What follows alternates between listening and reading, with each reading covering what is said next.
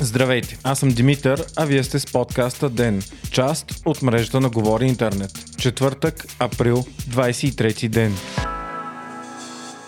Ден е подкаст от мрежата на Говори Интернет и става по-добър благодарение на подкрепата на слушателите си. На вас. За да станете дарител на Ден, елате на patreon.com, Говори Интернет и срещу 5 долара на месец ще станете денник. Истински герой. Рекорден брой заразени от COVID-19 беше отчетен у нас – 66 души за 24 часа, което е увеличение с 6,8%. Най-голям ръст отново има в София с 26 души и Плевен с 13. Така болните у нас вече са 1089. Според анализ на Свободна Европа обаче, това увеличение се дължи не на покачващи се брой болни, а на увеличеното тестване. Медията пише, че процентът заразени от всички тествани до момента е константен – около 3% положително положителни тестове. Официалното становище обаче е, че се наблюдава пик на болните у нас заради неспазването на мерките около цветница. Те първа се очакват да се видят и резултатите от масовото изнасяне от София за Велик ден. Днес е и първият ден от най-свещения месец на мусулманите – Рамазан. За разлика от православната църква обаче, главното мюфтийство в България е взело решение джамиите да останат затворени на трите официални празнични дни – 23, 24 и 25 април. Мюфтийството заяви, че молитвите молитвите на мусулманите в момента не са задължителни, а дори нежелателни заради риска от коронавирус. Вярващите са призовани да практикуват религиозните таинства у дома си.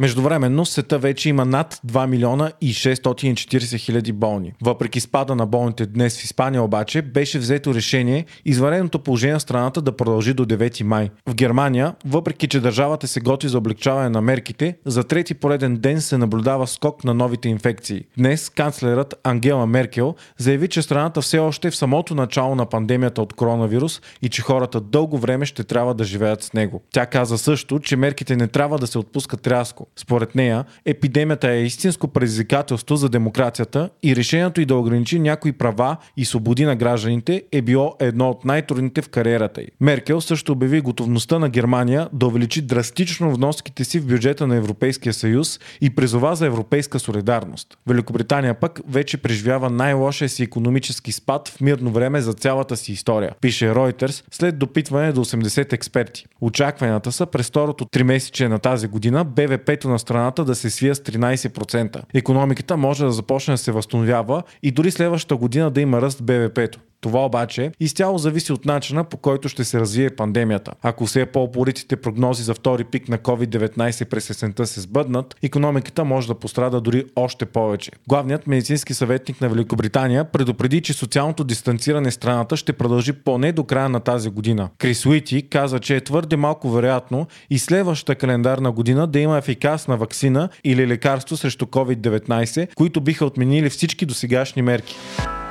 За момента, сякаш най-добре справяща се страна с COVID-19 в Европа е Австрия. Там изглежда вирусът е напълно овладян. Във вторник страната бяха отчетени едва 46 случая, а вчера 78. Това е минимален брой в сравнение с броя на болните миналия месец. На 26 март, когато беше пикът на болестта, в Австрия бяха отчетени 1300 нови заболели се само за един ден. Там има общо 15 000 болни и 500 починали, а възстановилите се вече са много повече от активните случаи. Почти 12 000 души са оздравели. Днес предстои и онлайн конферентна среща на лидерите на Европейския съюз. Те ще обсъдят пакета от спешни економически мерки за спасяването на работните места и бизнесите. Първият пакет от мерки на стойност 540 милиарда евро трябва да влязат в сила най-късно до 1 юни. Освен това обаче ще се говори и за координирано поетапно отпускане на мерките, взети заради пандемията. Повечето държави от Съюза са обявили, че са овладели епидемията от COVID-19. Те обаче са единодушни, че ограничителните мерки трябва да се свалят поетапно и да са базирани изцяло на научни данни. В момента 18 екипа от Европейския съюз работят по създаване на вакцина срещу коронавируса и те имат общ бюджет от над 140 милиона евро.